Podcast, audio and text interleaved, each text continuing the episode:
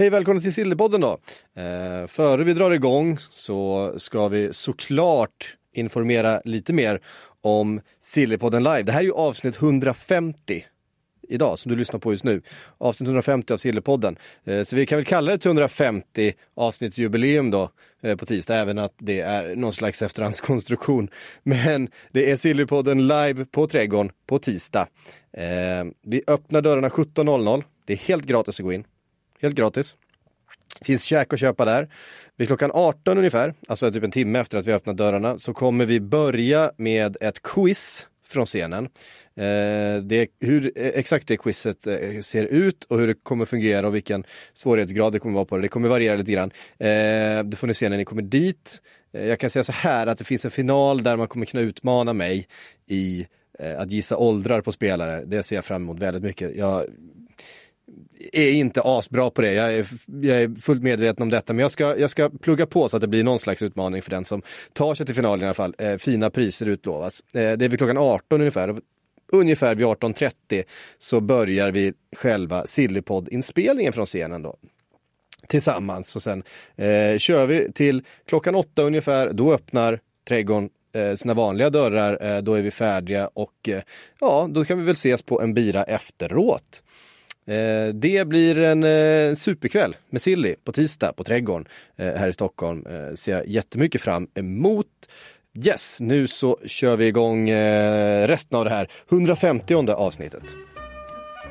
In the supermarket you have eggs class 1, class 2, class 3. And some are more expensive than others and some give you better omelets. That's the wrong information. Wrong, wrong, wrong information. I didn't say that. That's the wrong information.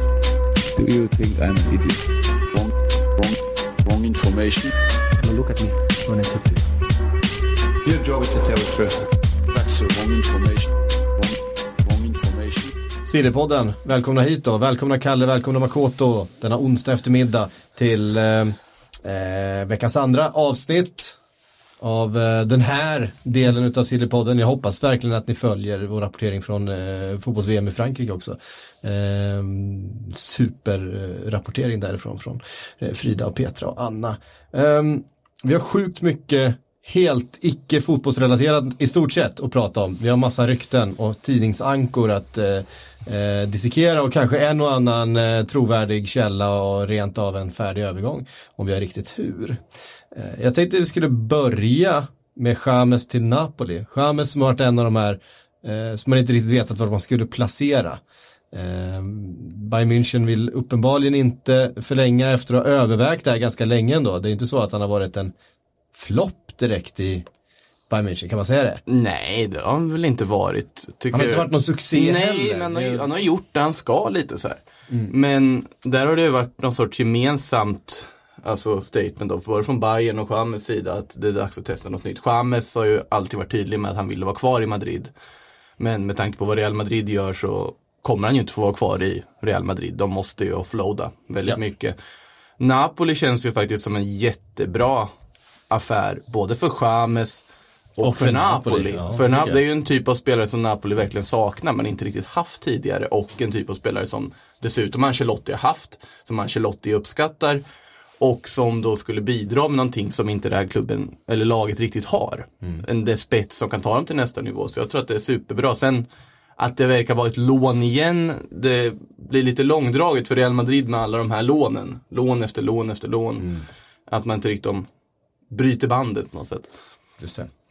Ehm, ja men det, det känns ju som en, ett, ett logiskt steg. Man, ehm, det är ju en av alla de här ehm, Adopt, Don't Shop eh, spelarna som vi har pratat om. Det har pratats om James och Bale och eh, Alexis Sanchez och så vidare. Eh, det är svårt att göra sig av med fotbollsspelare när de väl har hamnat på en viss eh, lön och, och, och så vidare. Ja, det är ju väldigt få klubbar som kan chansa med en sån spelare som eh, James med tanke på att det kommer kosta väldigt mycket pengar. Man vet ju inte riktigt var han står heller. Eh, är han bra nog för att eh, liksom bära ett, Eh, ett topplag i en, en av toppligorna på egna axlar? Ja, jag, vet- jag vet inte, är han det? Eh, jag hoppas att han är det, för det vore ju kul för Serie A om de dels nu fick in ett riktigt affischnamn Och sen ett affischnamn som även då kan eh, leva upp till hypen som fanns kring honom, eh, ja, framförallt i VM då för ett antal år sedan. Och Napoli behöver ju en boost. De behöver ju en stjärna som levererar nu. Det har ju känts som att eh, de behöver göra någonting för att de på något sätt ska claima den här platsen de har ändå skaffat sig som det, det, det, det klart näst bästa laget i ligan. Eh, hade väl en, en sån där vår. Ja, för det känns som att Napoli inför den här sommaren, de sitter ju i ett annat läge än vad deras konkurrenter gör. Juventus ska bygga något nytt med Sarri, du har ett Milan som antagligen bygger med Gianpaolo, det är bara väntar på att det ska bli Ja. bekräftat där. Ett Conte i Inter, Fonseca i ett Roma som i princip brinner med tanke på vad som händer i styrelsen där. Napoli har ju kontinuiteten. De har fått en säsong med Ancelotti, de har en andra platsen, de har Champions League att erbjuda. De har ju möjlighet att, de, det här måste de utnyttja. Lägg till en Chamez, lägg till någon mer liten spets, kanske krydda med vissa talanger för att säkra upp framtiden. Och bygg långsiktigt. Verkligen ta in rätt spelare, inte massa spelare bara, rätt spelare. För att de har ett guldläge just nu, sett till vad de andra klubbarna håller på med. Ja, det kanske är deras allra bästa möjlighet att vinna ligan eh, och göra det nästa år med tanke på, som du säger, att det är ombyggnad i de andra klubbarna. Och Juventus hade de haft kvar Allegri och bara kört på i sina hjulspår, hade man ju kunnat se dem vinna ligan år efter år i, i eh, ja, men, fem år till. Men eh, som du säger, det, det kanske är så att Napoli är den klubben som har mest stabilitet nu startar på ett ganska bra utgångsläge. Och kan de addera lite så kanske det är den där ligatiteln nu. Sen har de i och för sig en De Laurenti som är en joker som kan få för sig precis vad som helst. Så att det kanske väger upp på något sätt. Att Han är lite nyckfull om man säger så. Lite, ja. Eh, ja. Ehm, ja, men på tal om, ehm, du nämnde Roma där. Eh, det har ju också varit ett par intressanta dagar sedan Totti valde att lämna klubben. Eh, en del eh, känslomässiga utspel i diverse sociala medier från eh, alla möjliga håll. Ehm, såklart. Och Totti beskrev det som att han, han dör. Eh, när, han lämnar, när han lämnar Roma. Det är, det är inte, allt är inte jättebra i den klubben. Ehm, Nej, det- som Det är ju en konflikt för att uttrycka det milt Ja. i, styrelserummet där. den, de amerikanska ägarna eh, har, eh, eh, ja, de har väl antagligen gjort det de tror är bäst. Och, och i det på något sätt eh, lyckats trampa på så oerhört fel tår. De har inte riktigt förstått, förstått kulturen kanske alltid, eller förstått vad, vad spelare som De Rossi och Totti eh, betyder för en sån här klubb. Man har tänkt att det här är ett plåster man kan riva av. Att eh, spelare på jättehöga löner som kanske inte levererar längre, då får man ta smällen. Eh, på olika sätt men att eh, man har underskattat situationen. Det, det är den känslan jag får i alla fall när jag Ja, för det- tolka den här situationen. Min känsla är att när Palotta kom in i klubben så var det i början ganska positiva tongångar. Det var en klubb som växte som började liksom leva upp igen och närma sig toppen igen och det fanns någon sorts framtidstro inför förra säsongen. Med Monchi som har kommit in från Sevilla, nu ska allting bli bra och sen bara rakt ner i botten. Och där är det ju som sagt att de har ju gått ett fel steg när man behandlade Rossi på det sättet man gör. Det hade varit så mycket enklare att låta honom spela ut liksom tills han vill. Han behöver ju inte, det är inte som att han kräver att få spela. Han skulle kunna sitta på bänken en hel säsong eller träna med B-laget och han skulle inte klaga. Men det är ju sättet som han tvingas bort från klubben i ett läge där han fortfarande är en helt okej fotbollsspelare. Totti i det här fallet, ja, där Totti är ju inte världens lättaste person att ha att göra med heller, ska väl tilläggas. Men samtidigt så måste du ju på något sätt hantera en sån situation med en sån klubbikon med vissa silkesvantar. För annars så riskerar det att börja brinna och det gör det ju onekligen. Det, det är därför det är väldigt svårt att veta vad Roma kommer göra den här sommaren. Om man tittar liksom transfermässigt för att det är så mycket annat som pågår i klubben. Nu är ju liksom Paolo Fonseca ett jättespännande tränarval som jag, inte jag förväntade mig i alla fall. Det, vad kan det ge? Men vi vet inte, vi kan inte börja analysera känns det som så länge det brinner. Vi Måste släcka den branden först på något sätt. Mm. Ja, det är intressant. En annan klubb det brinner i är Charlton. ja. eh, på tal om ägare som har svårt att uppfatta situationer och så vidare som är rätt, rätt impopulära hos fansen. Eh, så belgaren där, som jag glömt bort namnet på. Va? Just det, som eh, skickade ut ett pressmeddelande där han tog heder och ära av sin manager Lee Boyer. Ja. Eh, men det kanske är en, en typ som man måste behandla lite styvmoderligt eh, med jämna mellanrum. För han skrev ju faktiskt på en, ett nytt kontrakt sen. Eh, det hela var väldigt märkligt. Eh, jag vet inte hur bra koll ni har på hela den här historien men Nej, jag bara såg det som eh, gick runt viralt där på Twitter om det här de har lagt ut på sin officiella hemsida där, där det var lite, kanske inte var den bästa, eh, vad ska jag säga, eh, Kommunikation. kommunikationsstrategin liksom. Nej. Ehm, ett Charlton såklart som inte har med de högsta ligorna att göra. Men som ändå har varit intressant att, att följa de senaste åren för att det har varit ett sånt oerhört eh, missnöje bland eh, supportrarna mot eh, ägaren där. Och, eh, ja, det, Nu vet jag inte om den, eh, vad heter det, samarbetet är kvar, men tidigare hade de Alcorcon som farmarlag också. I Spanien. Vet, nu vet jag från en gammal Alcorcon-save på FM där man tvingades bryta banden med Charlton relativt fort där för att kunna växa. Men jag tänkte på den här historien så påminner det mig om en tweet som Celtic drog ut. Ja. Nyligen fick leta upp den, av någon anledning lyckas jag inte hitta det på det jag söker nu här och nu. Men eh, finns i Silly-bloggen kan ni titta om ni googlar tillbaka, eller scrollar tillbaka nu, en nu, bit. nu är jag tydligen du pratar om. Mm. Ja, men eh, precis. Att då man, det var någon skotsk talang, jag minns inte namnet på, någon som Celtic ville värva och man skulle ha hade erbjudit Mm, men mycket det- pengar, kommit överens. Ja, en Motherwell eh, Ja, mittfältare. så var det ja. Mm. Jag sökte på Kilmarn och jag tror det var därför jag hittade. Men, eh, och där man då fastslår i tweeten att, ja men på grund av liksom, vi har erbjudit ett helt fantastiskt kontrakt. Men de har, spelaren och dennes agent har valt att inte tacka ja till detta av någon anledning typ. Mm. Och sen skickade de ut Scott Brown i sociala medier och säger kom nu till Celtic för de försökte få något jävla reapris för honom. Nu kommer jag inte ihåg vad spelaren heter, han från Motherwell. En väldigt lovande mittfältare i alla fall. Eh, stereotypiskt han är ju, eh, blev precis klar för Norwich. Jaha, istället. Okej. Så att han kommer spela Premier League eh, nästa säsong. Kanske var därför han inte gick med på Celtics fantastic offer då. Ja, exakt. Det, det är klart att eh, för en skotsk spelare, Celtic kommer, så är det intressant. Men när Premier League kommer så, så i, det, den, alltså, i den transferhierarkin vi faktiskt befinner oss i nu, så är ett, ett, ett bottenlag i Premier League smäller högre än att spela för Celtic. Naturligtvis, alltså. För, för tillfället och det, det behöver inte gå speciellt många år tillbaks för att det verkligen inte skulle vara så. Ehm, men, eh, Men skotska ligan idag känns ju som, alltså kvalitetsmässigt är det ju allsvensk nivå. Ja, ja visst. Alltså, det, det, om- om ja, det, är ju, det är ju. Celtic som håller högre nivå normalt sett. Ja, Eh, men, eventuellt. ja. Men, men så springer de ju också hem ligan år efter år efter år. Tre tripplar i rad. när Rangers slutade konkurrera och så vidare. Ja, Ja. precis.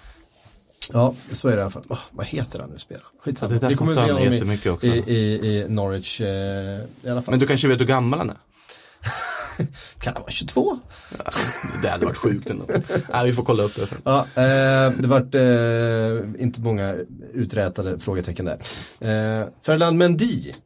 Läkarundersöks idag va? Han presenteras idag också. De har ju börjat presentera alla de här värvningarna nu också en efter en. Ja. Så Rodrigo, unge Santos-talangen, presenterades igår och nu är det Mendys tur att kliva upp på presskonferenspodiet och kyssa klubbmärken och jonglera boll och allt vad det är. Hittills är det ingen av spelarna som helt och hållet misslyckats med sina presentationer likt, jag minns, eh, det var Danilo som knappt kunde göra tre på foten på hans presentation. Ja, men det var Eh, någon annan också, någon, någon som man förväntar sig. alla möjliga som har misslyckats på de där presentationerna genom Ja. åren. Eh, Ja men såhär typ K- Cristiano Ronaldo liksom som som misslyckades med en vanlig eh, keepy uppy liksom. Ja, okej. Eh, vä- vä- väldigt märkligt. Kan uppenbarligen hända den bästa alltså. Ja, Jag vet precis. att det, det man kan notera från alla de här presentationerna, om man, det är ju Luka Jovic stoneface är någonting liksom. Det var, det var knappt ett leende alltså. Det var, han, han är här för att göra mål, lite så. Mm. Visste precis vad han skulle göra när han skulle sparka upp bollar till publiken så gick han inte på fällan att sparka från liggande boll utan han Mm. Plocka tog upp upp, den, lugn och ro. Alltså, Eh, Hazard skötte sig väl rätt bra också va? ja, han skulle ju ta en selfie och sånt eh, och skicka ett meddelande till alla Madrid-supportrar genom eh, sociala medier på något sätt. Och det, det uppskattar ju folk såklart. det är som det är de här presentationerna, så kan man väl säga. Det var också väldigt roligt, han hade ju pratat franska där i någon intervju. Det var eh, supportrar på, på Twitter som hade blivit förvånade. Va? Pratar han, finns, det, eh, finns det någon slags fransk enklav, enklav i Belgien? Liksom, eller någon min, minoritet? Så, här, så var det någon som hade svarat. Eh, nej men han har ju spelat i Lille tidigare. det är därför han pratar franska. Han har ju redan försökt börja prata lite spanska också, ska tilläggas Hazard och uh, flörta på så sätt. Och skickar signaler till Miss Gareth Bale kanske som sitter. Ja, just det. fortfarande inte pratar spanska va? ja, alltså jag tror egentligen att han gör det. Det har, det har överdrivits den där historien ganska rejält. Men sen är det ju roligt om den stämmer. Tragiskt och roligt på något sätt. Så man vill ju ändå på något sätt låta den myten leva vidare. För att han, alltså David Moyes pratar ju nästan flytande. Ja, ja, var Eh, ju- direkt när han kom. ja, det var, det var sjukt roligt när han Nej, det stack var surren. fantastiskt. Ehm, det är några utav dem, det är några av de bästa, ehm, man säger så här, vi, har- vi har ju skrattat åt Unai Emerys engelska och Joey så- Bartons eh, fran, fran, franska typ. Ja, den, den var faktiskt väldigt bra. Men David, Moyes i, i, i Spanien, då, vad fan var han skulle säga? Ehm, David Moyes var ju uno, dos, tres eh, och Ja. Esteban. Han kallar väl, eh, han kallar ju spelare fel namn också. Ja. Och allt möjligt. Han hade ju, han, han blev ju nästan en meme, han blev en karikatyr på sig själv där borta i La Real. La Real måste man väl nämna, nu kanske ett sidospår, men Porto. Som kommer in också. ja, han kommer här. Han gör det, vad bra. Han, han Men- kommer i frågorna sen. Jaha, oj, oj, oj. Så nu spoilar jag. Ja, nu, nu spoilar vi det- lite grann. Men vi det har tagit oss till Real då. Eh, så har det kommit uppgifter från, eh, från England om att man inte då har gett upp eh, jakten på Christian Eriksen. Eh, och det har stått eh, en hel del olika eh, eh, ryktes eh, kvarnar eh, under dagen här att eh, det finns en tanke i alla fall, eller om det är något konkret på ett eh, bud där Ceballos ingår som motvikt plus 45 miljoner pund motsvarande för Christian Eriksens eh, signatur som ju själv har meddelat att han gärna spelar någon annanstans nästa säsong eh, och har ett år kvar på Och kontraktet. Tottenham som gärna vill ha Ceballos. Och Tottenham vill gärna ha Ceballos så kan man få in 45 miljoner också, en spelare som ändå kommer lämna nästa säsong. ja, det kanske blir en... eh, Känns som en ganska logisk värvning. Napoli var ju inne på Ceballos också. Ehm, Alltså, personligen kan jag känna att Danny Ceballos plus 45 miljoner euro för en Christian Eriksen som börjar närma sig liksom piken är alltså ett överpris. Men det, det är vad jag känner själv och sen så har inte jag sett den storheten Christian Eriksen på samma sätt som många andra hyllar honom. Det är en fruktansvärt bra fotbollsspelare men jag ser ju inte hur det på något sätt ska liksom förbättra Real Madrid nämnvärt med de priserna det pratas om. Sett till också att han har ett år kvar på kontraktet. Jag tycker inte att han är på den supernivån som liksom folk menar.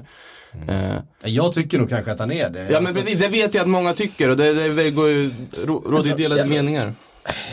Jag han är ju ojämn i, i liksom eh, prestationer över 90 minuter. Men just det där att han har en poängfot som är unik.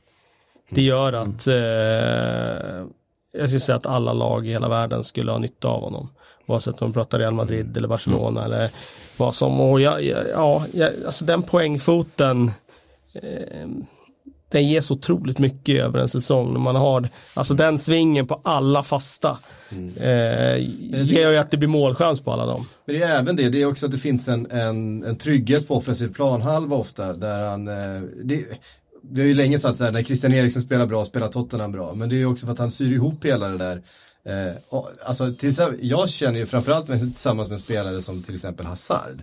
Hazard och Eriksen liksom offensivt tillsammans. Det är två spelare som, som har en sån galen touch och en sån eh, förståelse för, för offensiv fotboll att eh, de skulle ju faktiskt kunna göra eh, magiska saker tillsammans.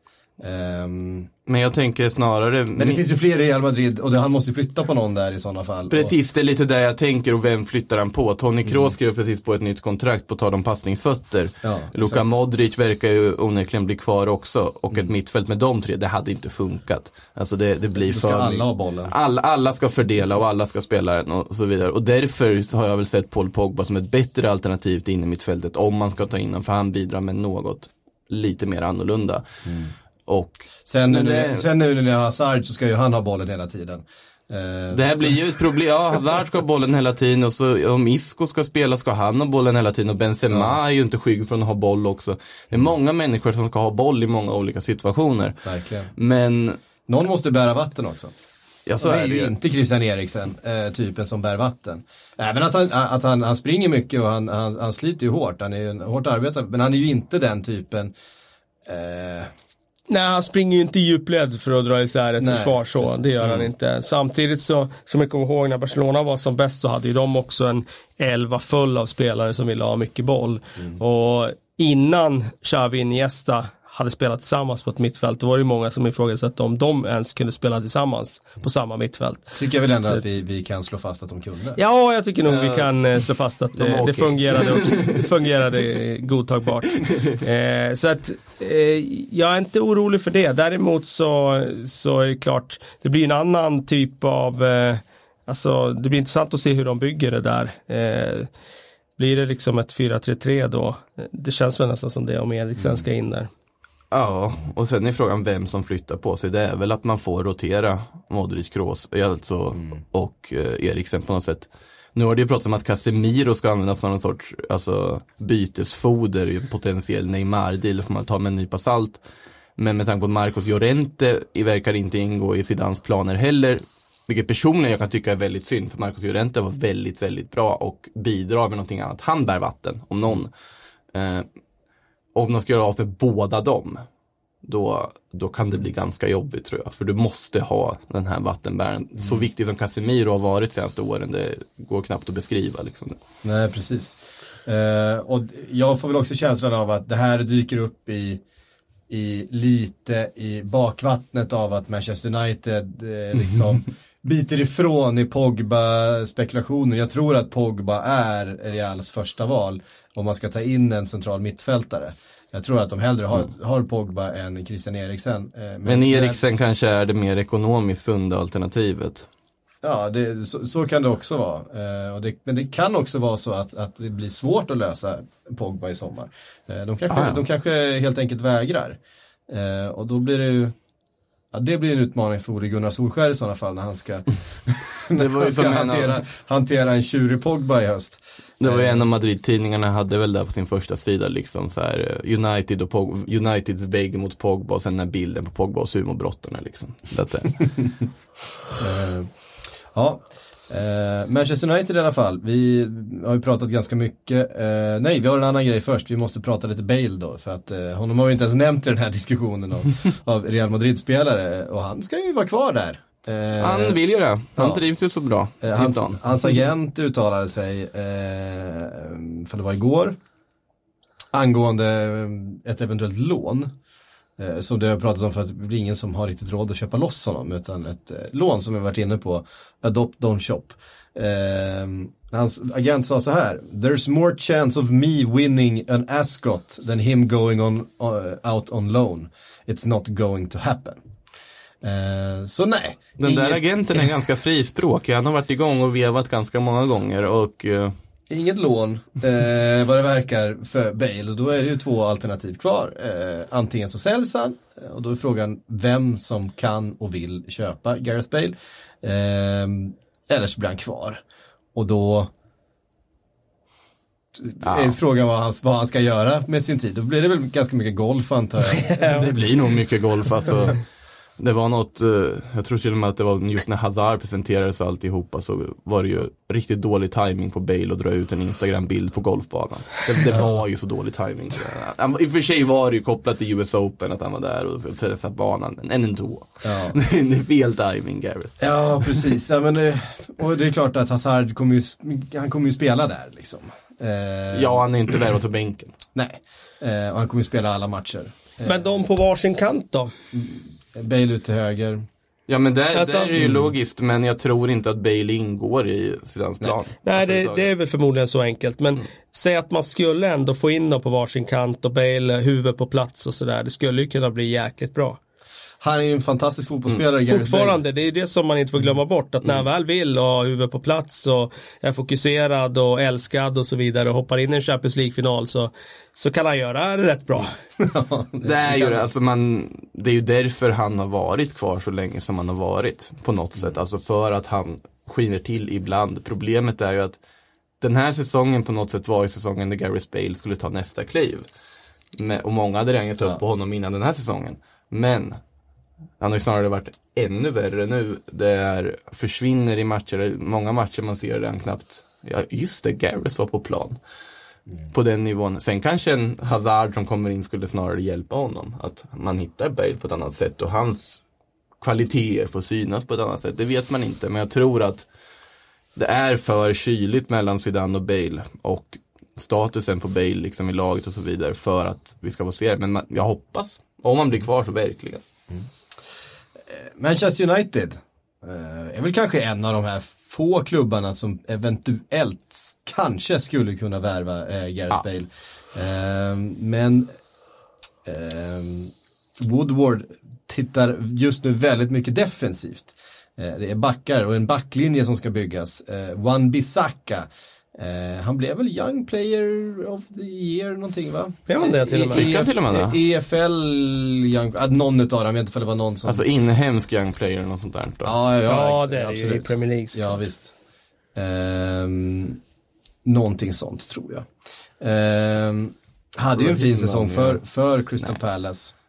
Var det inte Sterling som vann priset? Jo. Ja, Sterling vann. Jo, precis, Young Player. Så han räknas var, fortfarande som young player, Ja, ja. ja. Vilket, ja, det där är så konstigt. Ehm, Harry Kane vann, vann väl förra året. Liksom. Ehm, men, eh, Aaron Wan-Bissaka, eh, Man United förbereder nu ett tredje bud.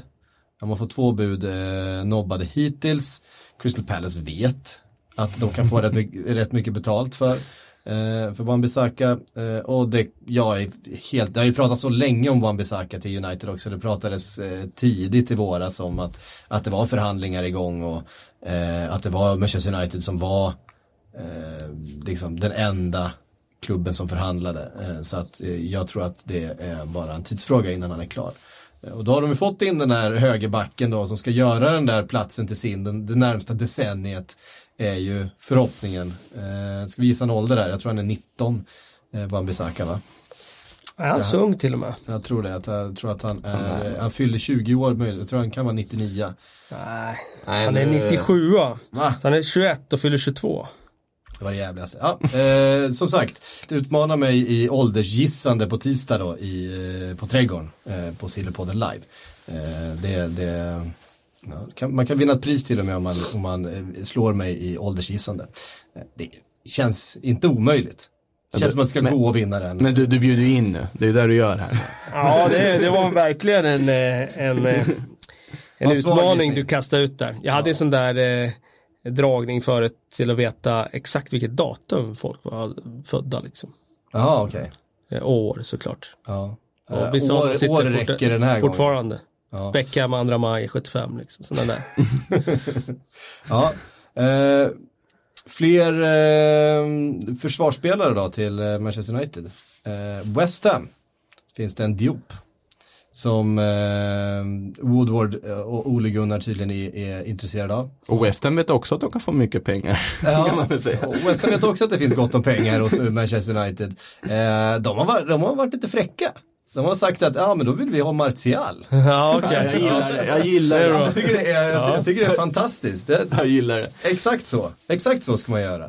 Eh, de vet att Martial är en spelare som eventuellt eh, liksom, eh, skulle kunna eh, röra lite på sig. Det är också en spelare de vet att de aldrig skulle kunna värva eh, på något annat sätt än att eh, utpressa en stor klubb som eh, Manchester United. Men jag älskar att de ändå kräver pengar emellan också. Martial plus cash. det är det som är det fina med Ja, det.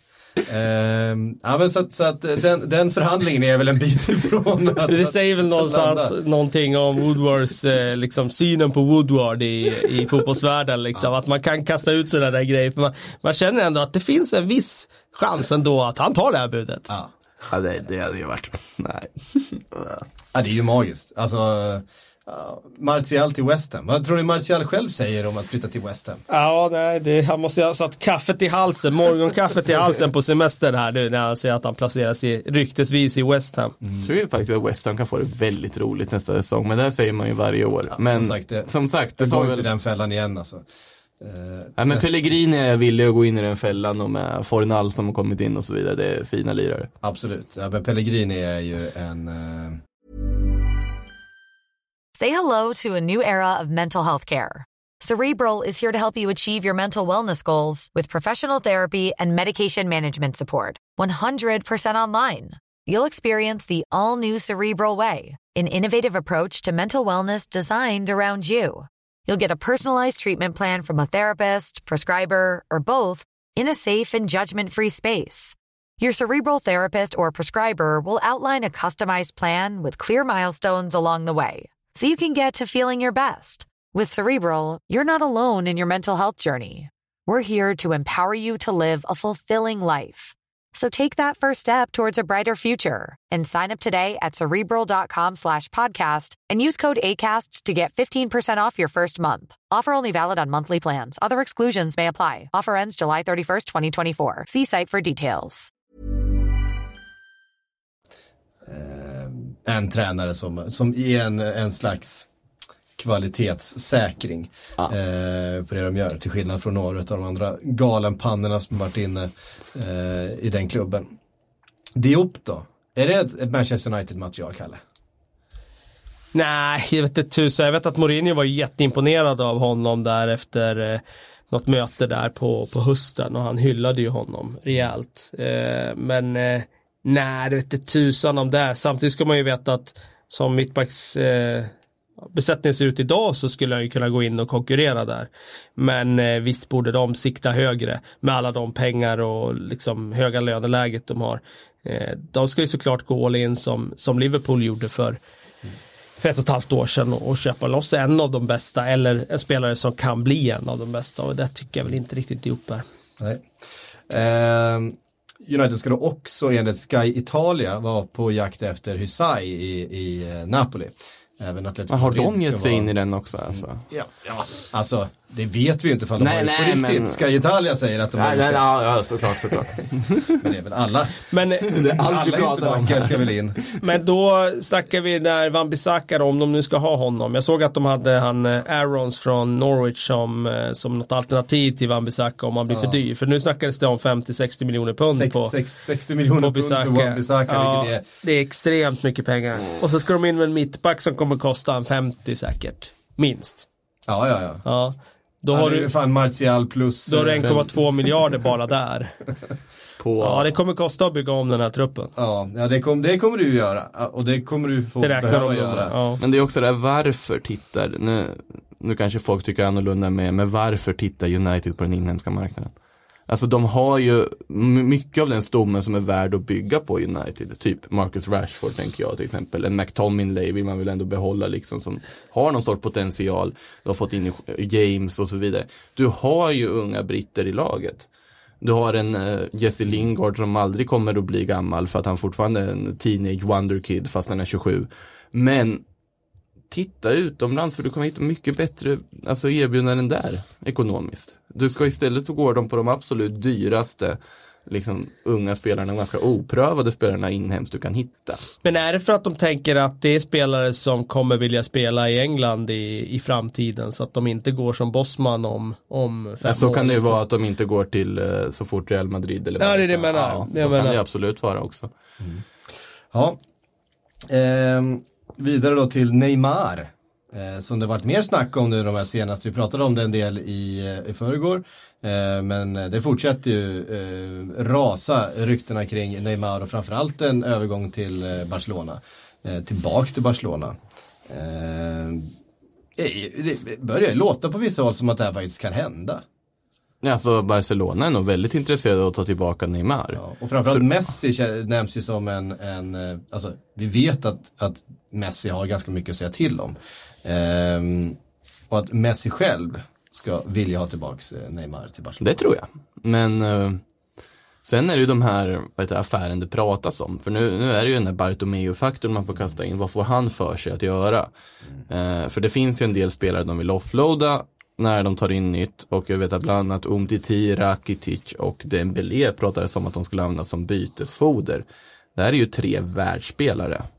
Och nu man måste ställa sig frågan också, hur mycket är det värt att offra för att få in en Neymar? Eh, vissa menar att man skulle ha gjort en rak trade med de tre mot Neymar alla dagar i veckan. Jag är inte lika säker på det. Nej. Nej, för dels så tunnar du ut din trupp ganska mycket eh, när du gör så. Eh, och vi vet att tunna trupper eh, vinner ganska sällan några, några troféer. Eh, Det blir ett intressant maxspel här nu mellan Neymar, hans, hans liksom representanter och PSG. Eh, som ändå har sagt ganska starka ordalag att ja, men han har gått hit för att vara en del av det här projektet. Och det blir ju det där om man ska res re respektera kontraktet eller inte. Och det vore, jag kan ju tycka att det vore hälsosamt om PSG fick sin vilja igenom så man inte fick bråka sig bort så att säga. Eh, men eh, det blir väl säkert så att om han vill gå så kommer det till slut bli så ändå. Eh, och sen blir det ju intressant dragkampen här mellan Barcelona och Real Madrid. Kan Barcelona acceptera att Real Madrid lägger beslag på honom? Mm. I det här läget så känns det svårt och bara det är det som kan trigga Barcelona att betala saker de kanske egentligen inte borde betala för att få en sån spelare.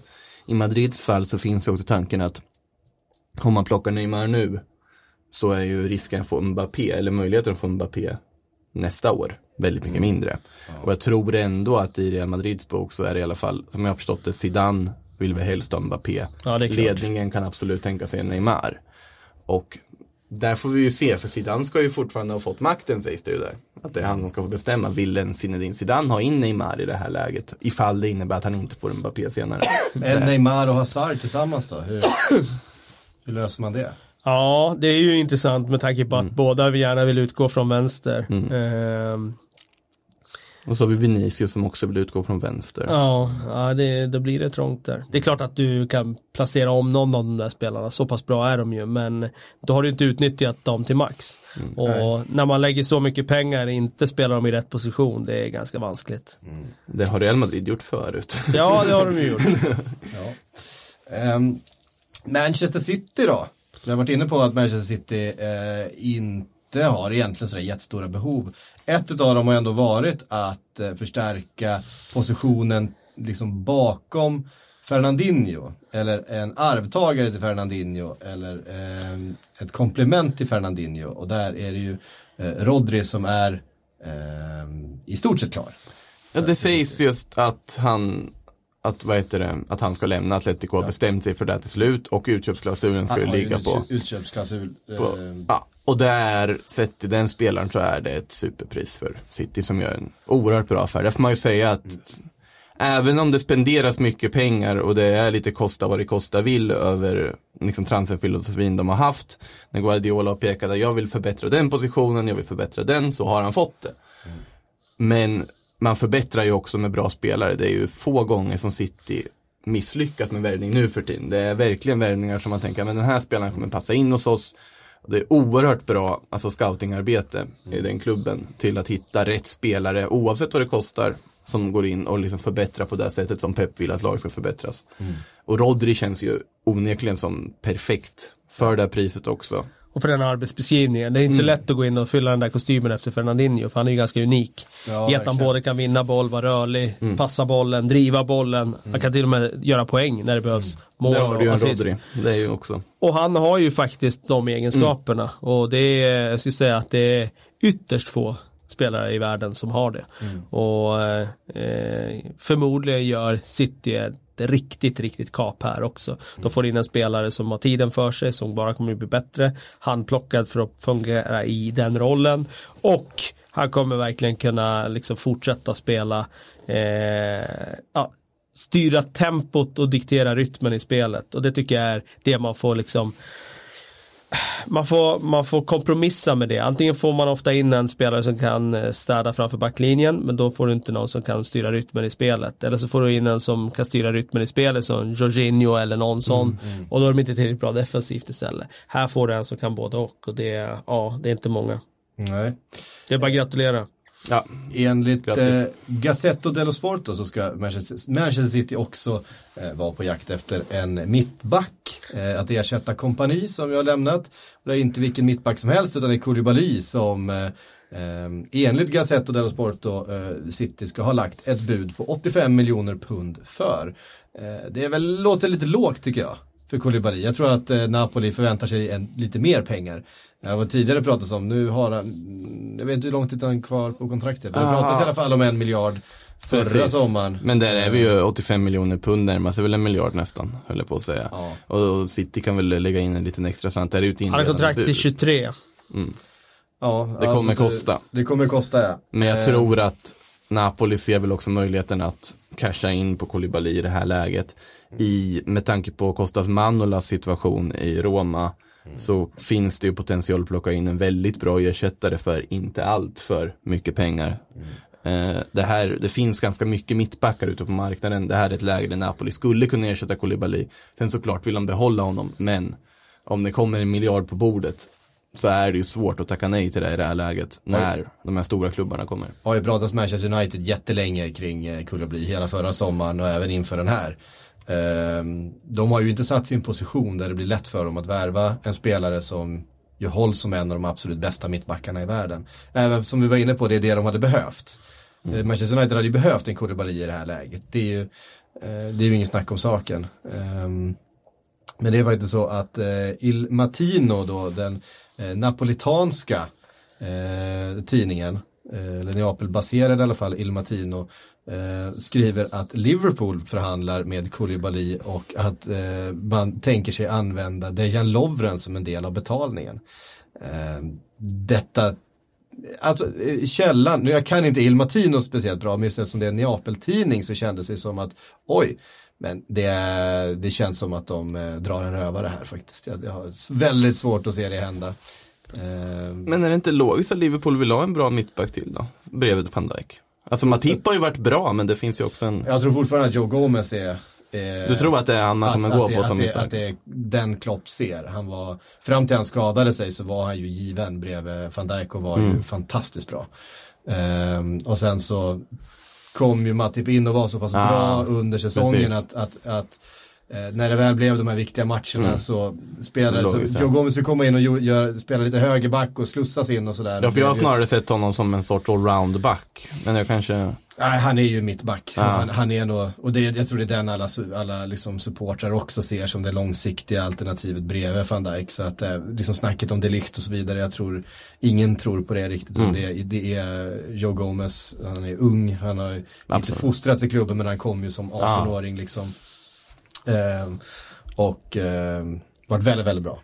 Eh, Å andra sidan så är det ju, jag har inte sett någon riktigt som har misslyckats när de har spelat bredvid van Dijk. Han har en förmåga att göra sina mittbackskollegor bättre.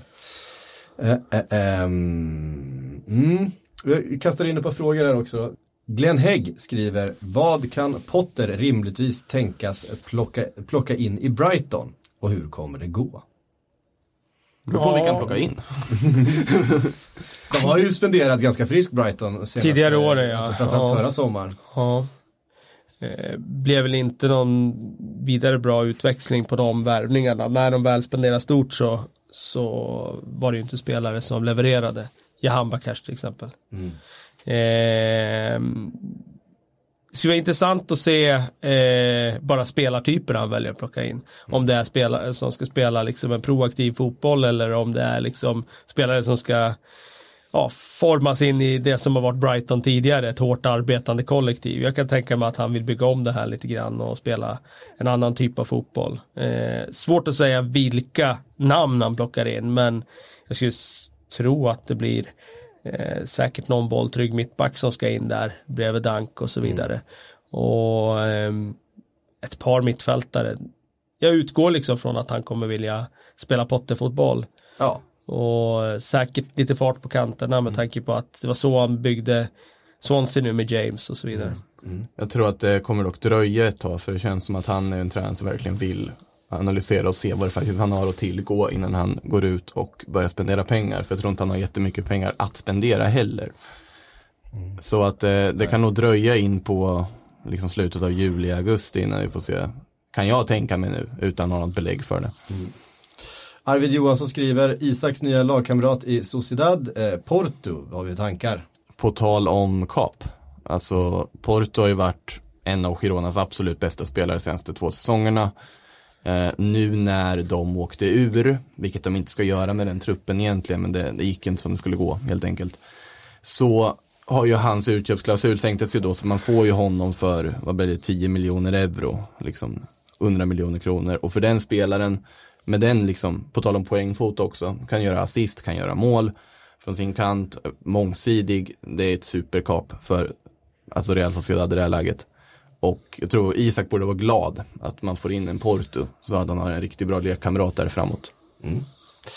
Hörrni, vet du vad? Det var allt vi hann den här onsdagen. Och framförallt blir vi utkastade. Så att, så att de står och stampar där Jag utanför. trodde du ägde den här studion. Ja, det trodde jag också, men eh, uppenbarligen inte. Nej, det, det, ibland får man veta sin plats va. Eh, så är det bara. Hörni, tack för att ni lyssnade och eh, vi ses på tisdag ju. Eh, och vet, vet ni vad som dessutom är eh, lite speciellt? Det är avsnitt 150 det här. det här som vi hade nu. Ja. Och då blir vi utkastade liksom i förtid från studion. Ja. Nej, inte bra. Men eh, på tisdag blir vi inte utkastade någonstans, då blir vi inkastade på trädgården. Eh, klockan 17 öppnar vi dörrarna. Eh, det finns käk att köpa där förstås. Eh, vi, ungefär sex kommer programmet eh, dra igång och så håller vi på i två timmar.